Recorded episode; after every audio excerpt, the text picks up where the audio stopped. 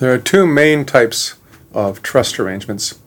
The one that most people are familiar with are trusts in their wills. These are testamentary trusts, last will and testament. The other type of trust is what's called an inter vivos trust, between living people, inter vivos. And those are trusts that are set up and funded and administered while someone is alive. The settlor, the trustees, the beneficiary. So there are there are tax returns to be filed, uh, but then there are advantages to inter vivos trusts in tax reduction, asset protection, those sorts of things.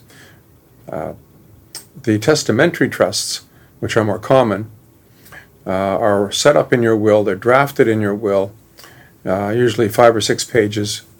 Uh, they appoint trustees. They decide, um, obviously, who the beneficiary is. They determine who gets the residue of the trust when the beneficiary passes on decades later. And until typically the parent who is setting this up dies, there, there is no administration, there are no expenses, there are no tax returns, none of that.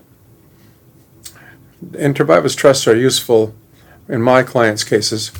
Uh, firstly, I would think to hold properties to be owned, to be principal resident, to be properties owned for a residence for the child, beneficiary, rather than putting a property into their own name. This protects it from matrimonial claims, from uh, the child selling it and then having proceeds, which would disqualify them from ODSP, all of those things.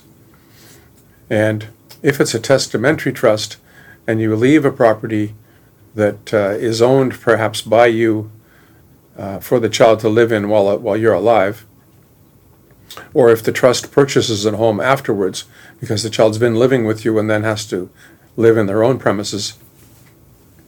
The testamentary trust owning the home, the home qualifies as a principal residence, capital gains exempt for the beneficiary. So this can be a very valuable tax-free investment for one thing, because when the child dies, the house is sold, the proceeds typically go to the siblings or the children of the of the siblings, and it's a tax-free investment.